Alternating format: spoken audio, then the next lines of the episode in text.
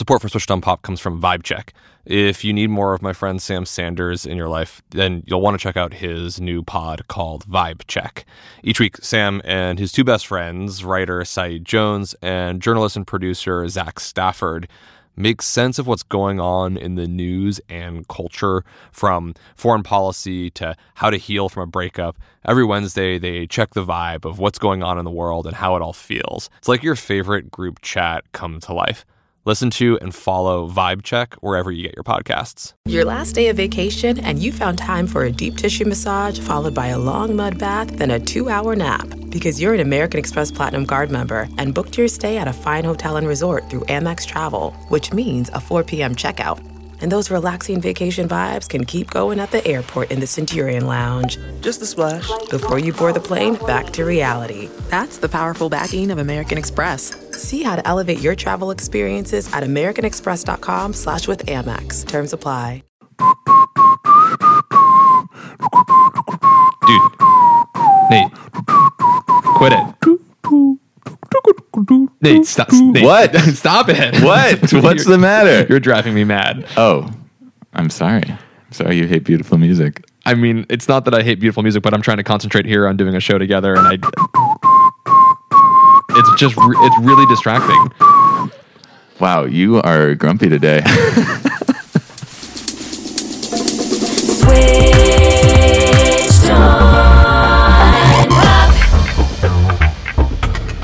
I'm songwriter Charlie Harding, joined by musicologist Nate Sloan, and today on Switched on Pop, songs that drive us mad. music seems to have that ability. Music can rub you the wrong way. It can get your goat. It can turn you into an octogenarian curmudgeon decades before your time. That's my world. it can make you slightly insane. What is it about certain songs that drive us mad? we have divided up three ways in which music can drive us crazy. The first, earworms.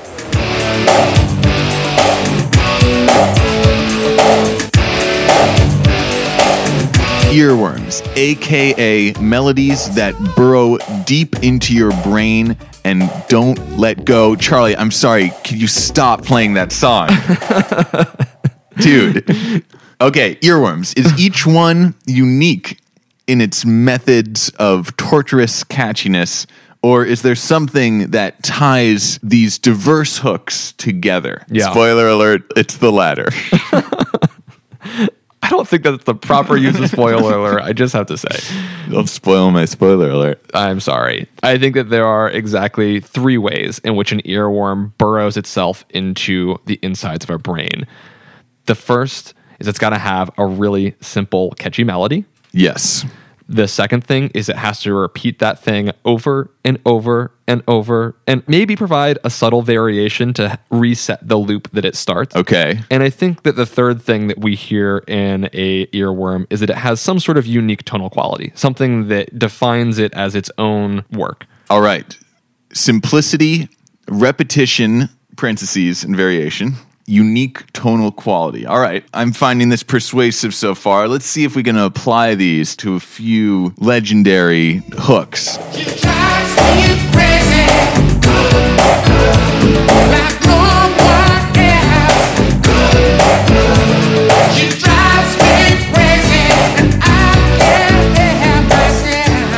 Okay. She Drives Me Crazy by the Fine Young Cannibals. What, 1980 80 something. blank? Okay. We can work with that. Let's test our theory against this jam by the FYCs. So do you want to do you want to sing it for us? Only if you'll do the high harmony. she drives me crazy. okay, I think we got that. so let's apply the theory of simplicity to this song. Okay, so we have th- kind of a three note motive followed by a little vocalese, this ooh ooh, then we get a repeat of this melody, with some slightly different lyrics. Like no one else. like no one else. Right. Hoo hoo. And then It sounds like we're going to get another exact repetition. She drives me crazy. Close. but they flip the script and end not with the now familiar ooh ooh, but this other ending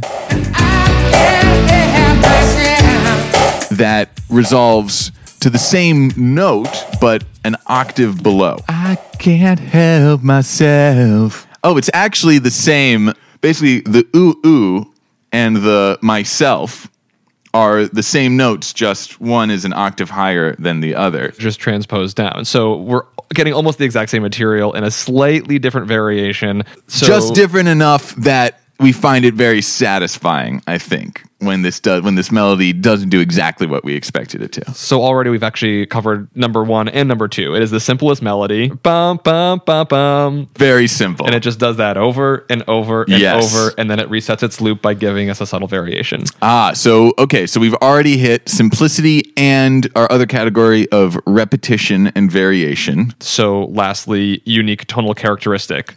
For me, the unique tone of this comes in the singer's voice. His inflection on this phrase, she drives me crazy, is very specific. Okay. It's not she drives me crazy. It's she drives me crazy. he is crazy. or something, uh, some approximation of that. It's not the way you or you or I would say that or sing it normally. It's the way this It's particular person yeah. sings it. Yeah, Yeah. exactly. And that is just another thing that makes it lodge in our minds because Oh. it's not. It's slightly off. If you hear a cover of that song, maybe you don't react to it in the same way. Hmm. When you hear the original and you hear that. Eh, eh, eh, eh, that slightly nasally tone, it's like this instant earworm attack. so she drives me crazy. It, it's almost self-referential, right? It's like we're going to drive you nuts. This thing's going to get stuck in your ear and dri- it, I'm not sure that it's a person driving you crazy. It's actually the melody of the song Uh, designed to drive you crazy. anthropomorphizing the hook itself. Yeah, definitely. That's deep. So one song does not prove our theory. I Nay. Okay, so I've gone back to my middle school dance days. We've talked about that before. It's a really low period in my Oof, life. Yeah.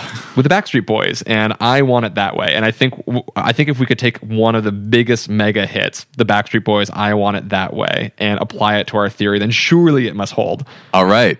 Let's see. Let's put let's put I want it that way under the the earworm test. I want it that way. Tell me why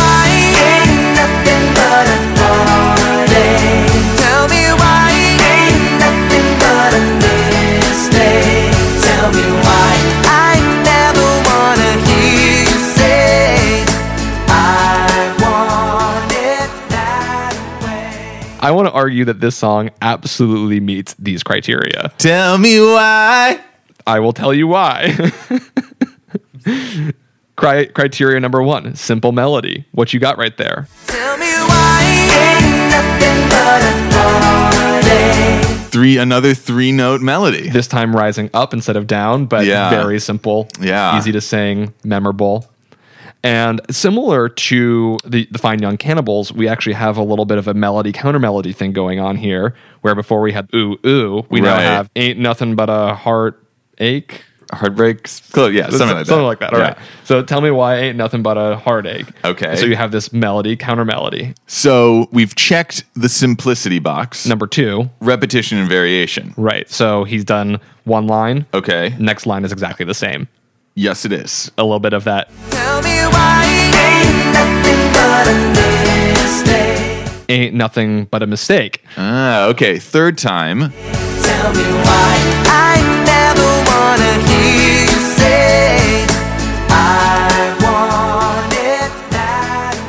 So after the third, tell me why. Tell me why.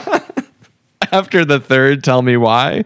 There's a subtle variation, right? Right. The third, tell me why is going down instead of up. yeah. And then we get this new melody, this sort of new material. I never want to hear you say. And then we get the epic line, which just hammers the whole thing. And right, we've had like repeat, repeat, Right. subtle variation, and then they just hammer it home. I want it that way. Yeah. Thank you, Nate. Yeah. so number three, unique tonal quality. For me, this comes in the word why. Okay. because again, the way you say the word why, you don't say it why. Tell me why. You don't make it three syllables mm. and end it on the phoneme e. Mm. But in this song, you do.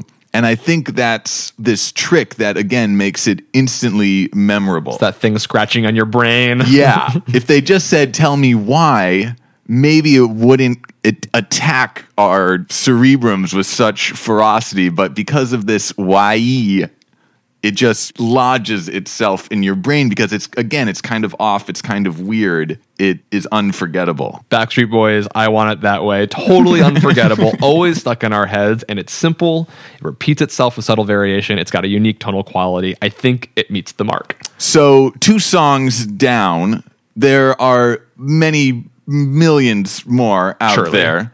And let's put them all under the microscope. As you're listening to pop hits, think about is this song corresponding to the golden rules of earworminess?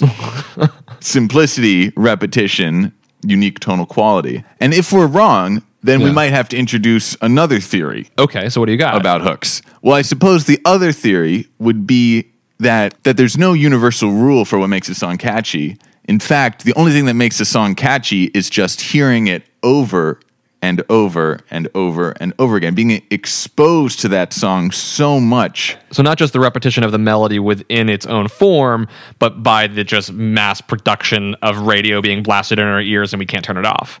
So you're so you're asking here is there is it about exposure or about the construction of the song itself? Yes, and we might ha- come up with a way to test this out as you, well. How would you test this? What would you do? Well.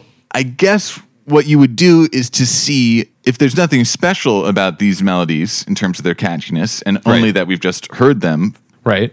Then theoretically, any melody could become catchy if you heard it enough. Okay. So our goal then would be to create the least earwormy melody possible, and see if we could get it stuck in our heads. So this is the least likely case. Yes. And if just continued exposure to this unhookable melody makes it get stuck in our head, then perhaps it, like you said, it's not about construction, but just about exposure. Okay, so then I'm gonna have to give you a little challenge. Okay. Can you write for us a melody which is n- neither simple n- nor repetitive, Right. And is completely unlistenable, such that it doesn't have any unique tonal quality. Rather than come up with this ourselves, Okay. perhaps we dip into the repertoire of avant garde classical music, full of complex, dissonant, completely unmemorable melodic motives. Perfect. This is actually exactly when I decided to drop my music major in college. was when we got to this stage because I could not stand it. Yeah.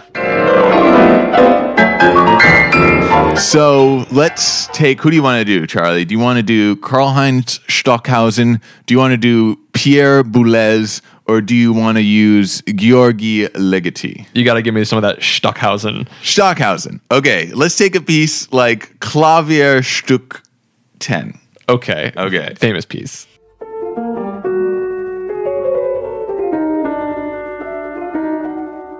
And let's see if we can take this melody. We'll Yeah. give it, well, at least give it some lyrics that we know are catchy. That makes sense. and I'll sing these lyrics with Stockhausen's melody. Okay. And see if this if we can't get this into our heads. Okay. So what's what's what's the lyric? She drives me crazy. Ooh, ooh. Ah, I think the test then is can it be repeated? Can that get stuck in your head? if you play that over and over, will we remember it? All right. Well, Can you even sing it twice? She drives me crazy. Ooh, ooh. she drives me crazy. Ooh, ooh. She drives me crazy. Ooh, ooh. I kind of feel like they weren't the same, first of all. Second, it is effective in driving me crazy, but I could absolutely not sing that melody back to you.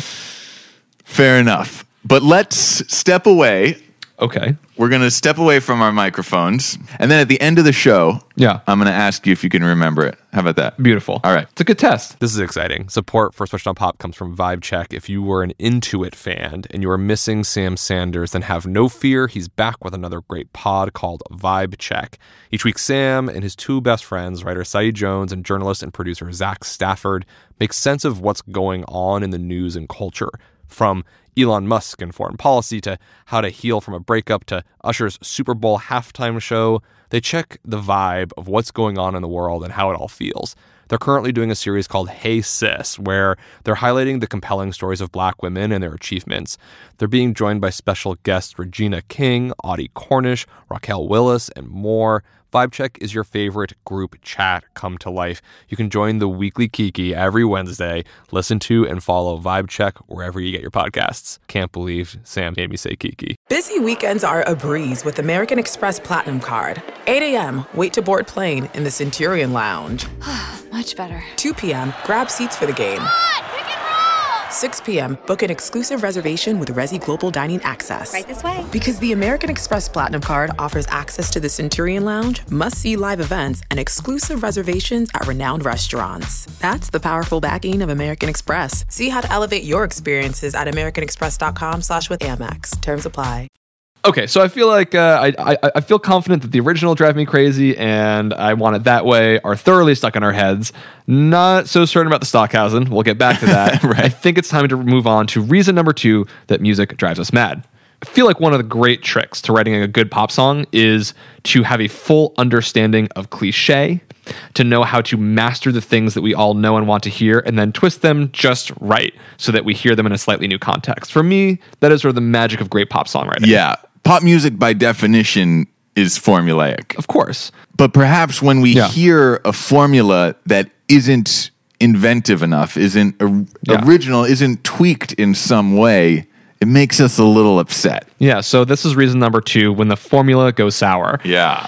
One way that I hear the formula going sour is when the same producer produces different songs for different artists, but they sound the same. Ah, okay. Mm-hmm. So this this is what makes you mad. this drives me absolutely mad. Yeah. I think one of the best examples, and a fairly well known one, is Dr. Luke, great Uh-huh. producer who wrote both Katy Perry's California Girls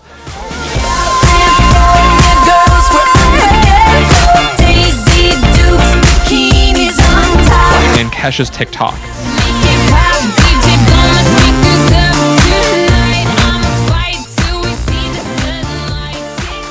TikTok, California Girls, it's the same thing. This is frustrating to you. This gets in your head because when you hear a new song, you want to hear something new. I want something fresh. You want something that takes the formula and challenges it in some way. Right. In particular, that these two songs were on the radio at the same time. I'd get frustrated when I heard one song and then the other. Yeah, you know, the formulaicness and the standardization of pop music were exactly what drove the philosopher Theodore Adorno crazy.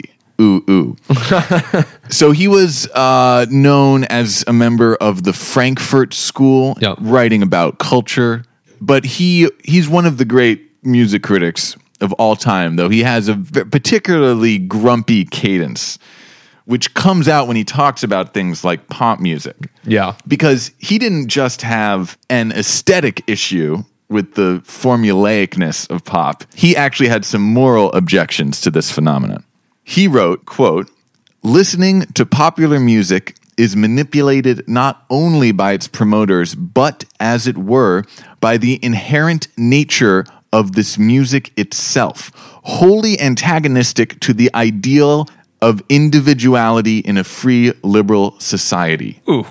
Standardization of song hits keeps the customers in line by doing their listening for them, as it were. I don't agree with this. Good, because he's a jerk.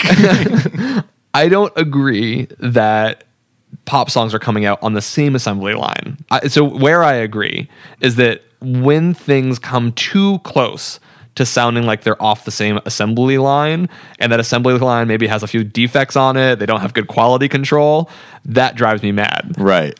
When there's too much lead in your pop song. yeah. and it needs to be recalled. Yeah, exactly. And I'm not going to take that metaphor any further. No. Yes, I think the textbook example of this, what we might call the pulling back the curtain phenomenon, is one of the most universally reviled songs of the past few years.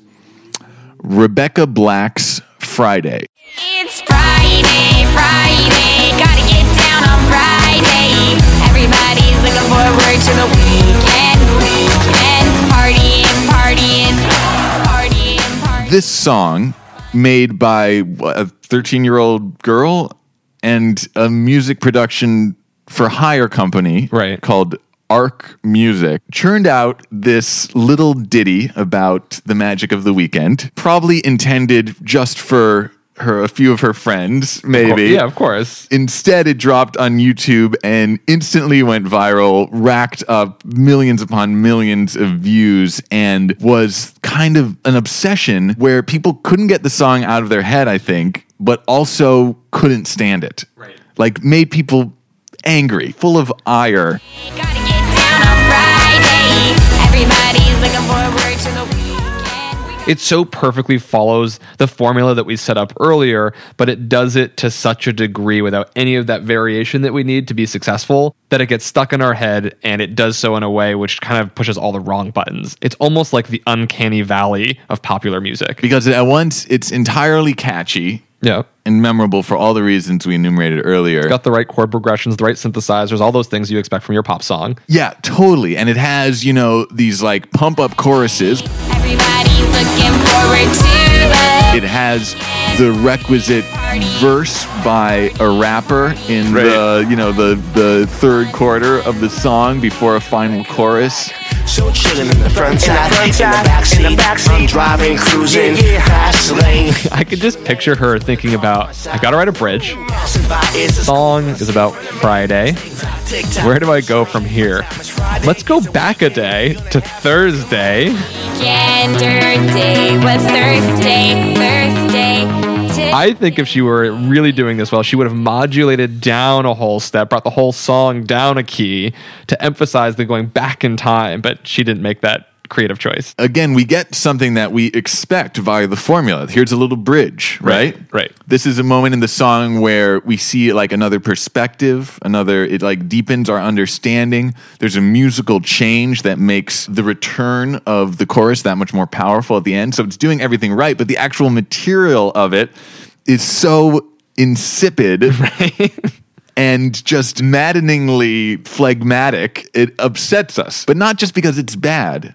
I think because it exposes the formula. Right. It mm. reveals what we maybe implicitly understand but try not to say out loud Right. that this stuff does come off a assembly line in a lot of ways.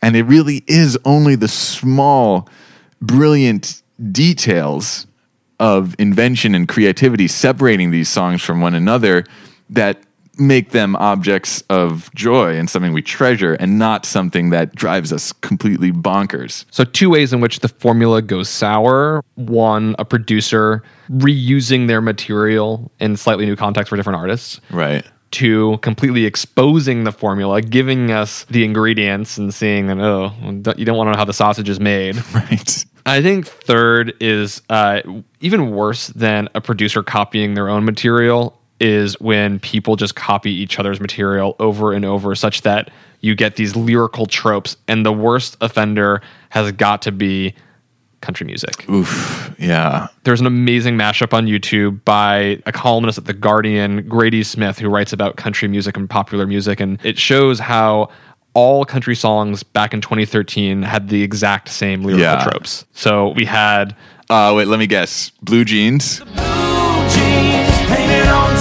Those jeans you painted on. Love the way you're wearing those jeans so trucks, Jacked up truck. That's my truck. Talking about trucks. alcohol. Beer. Yeah. Okay. Alcohol. Just cutting up and shooting Bacardi. We got 24 tall boys on the chill. so maybe country music drives certain people crazy and i know people for whom this is true Yeah. country music drives them crazy because it's kind of incestuous. the same person who put together that YouTube compilation recently wrote an article for The Guardian about country stars who don't actually like their own records, who admit that if they could, they would write more in the style of Hank Williams and old traditional style country music because that's what they really love, but they don't feel there's actually an audience for it. And so they write songs like, um, John Deere, John Cougar, John 316. Is that real? Yeah, that's Oh, no. Keith Urban, man. Oh, yeah. man. We'll throw up a link on our site so that you can listen to the rest of that. What's the opposite of greatest hits? the lowlights of country music to 2013. So we've established that pop music is successful in taking a formula and playing with it ever so slightly to put it in a new context for us. And when we get too close to that formula, when people copy themselves, when people expose what it's made of, and when people copy each other, that formula sours and we, we throw back and the music drives us mad. Unlike earworms, where I'm kind of like going a little crazy, I actually just get angry when I when I hear the formula going sour. That anger you feel may only be eclipsed by our third category of music that drives you mad. Let's call it the shock of the new. Music that you don't understand, that is too foreign, too different, too outre for you to even process. Often, our reaction to that feeling of the shock of the new is rage.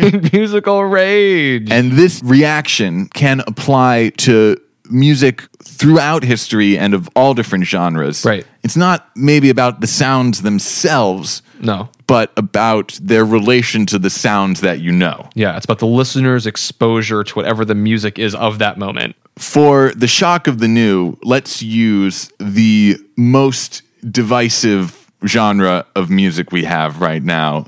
It has to be EDM, electronic, dance music. Wah, wah, wah, wah, wah, wah.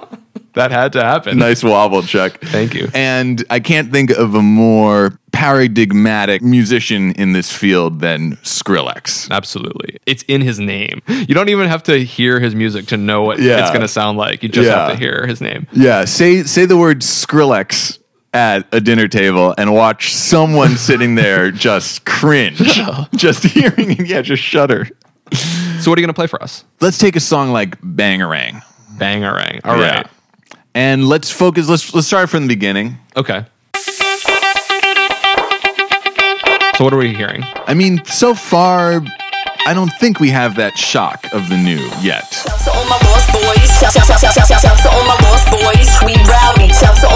Okay, but the tension is building. Uh-oh.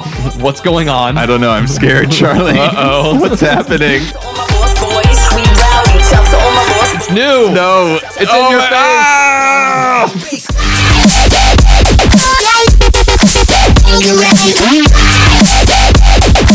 What is that sound? No. but I feel it in my bowels. Oh. Wow, that is insane. I'm, I'm in shock. Yeah, I've Future never shock. heard anything like that before. If I put myself hearing this music for the first time, it's like, what is that? Right. It's right. nah, I can't process it. Yeah. So, what are you hearing?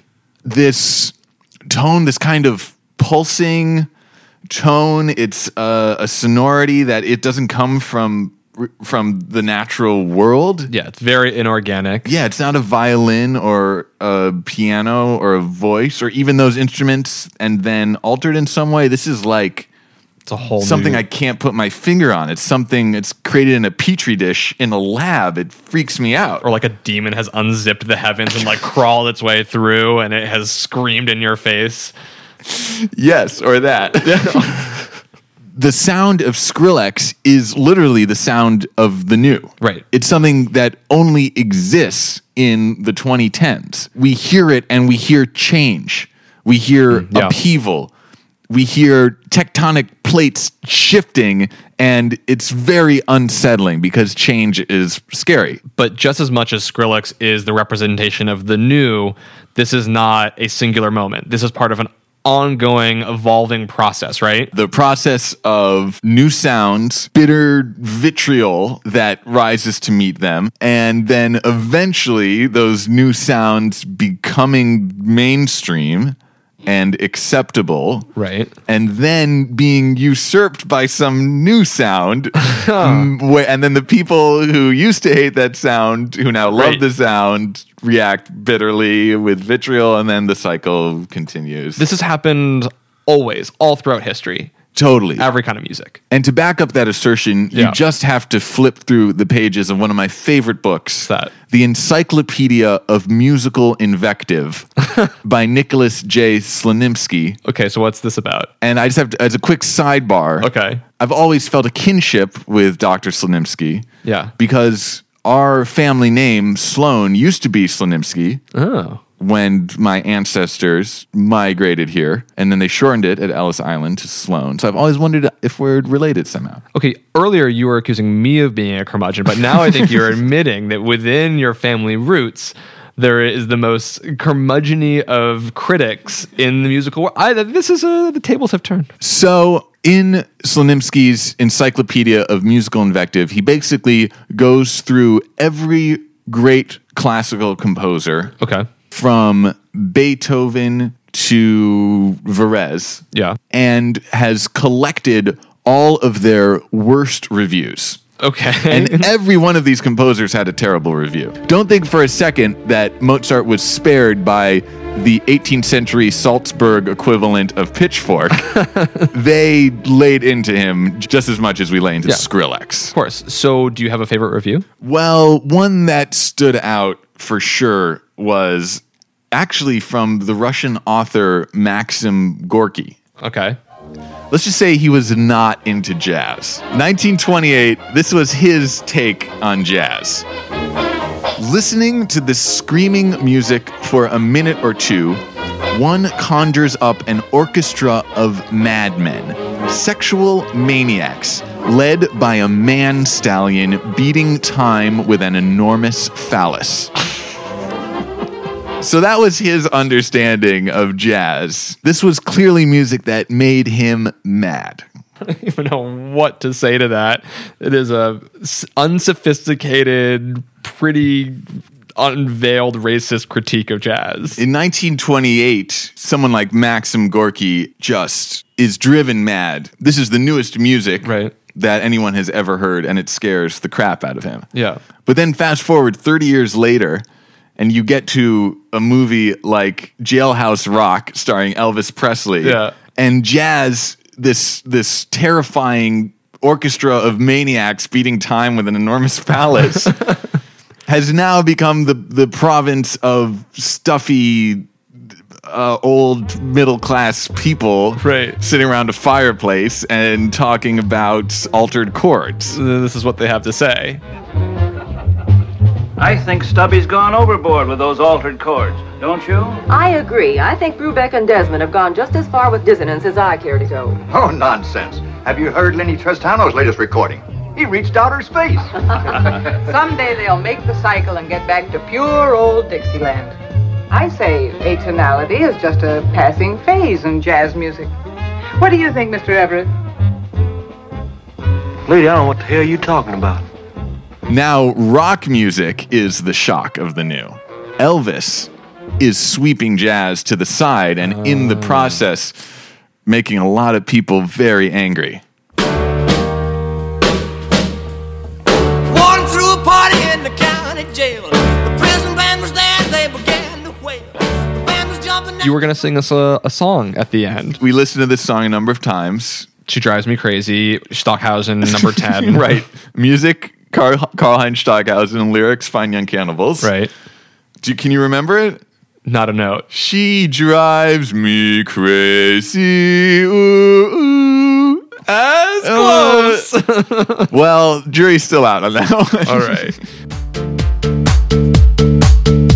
So we went out hunting for the songs that drive us most mad and asked our listeners on Twitter to send the best candidates. And we put together a playlist of the songs that drive us crazy. The best on here has got to be Kylie Minogue's I Just Can't Get You Out of My Head.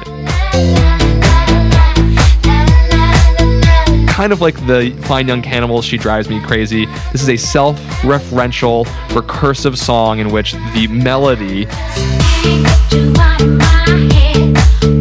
gets drilled into your mind over and over and over again, such that the song is clearly not about a relationship, it's just about the earworm itself.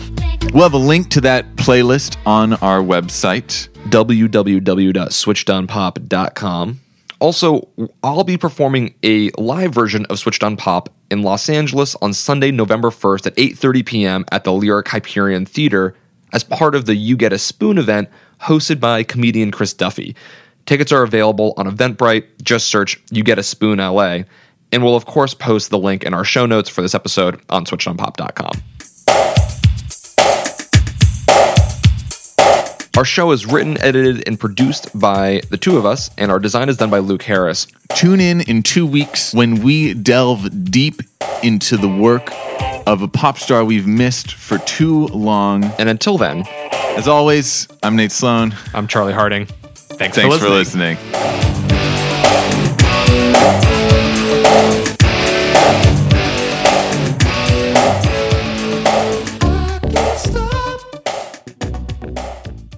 Support for Switched on Pop comes from VibeCheck. If you need more of my friend Sam Sanders in your life, then you'll want to check out his new pod called Vibe Check. Each week, Sam and his two best friends, writer Saeed Jones and journalist and producer Zach Stafford, make sense of what's going on in the news and culture from foreign policy to how to heal from a breakup. Every Wednesday, they check the vibe of what's going on in the world and how it all feels. It's like your favorite group chat come to life. Listen to and follow Vibe Check wherever you get your podcasts. You're at a place you just discovered.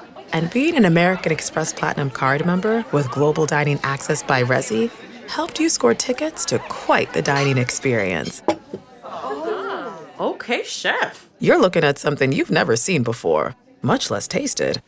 After your first bite, you say nothing because you're speechless. That's the powerful backing of American Express. See how to elevate your dining experiences at americanexpress.com slash with Amex. Terms apply.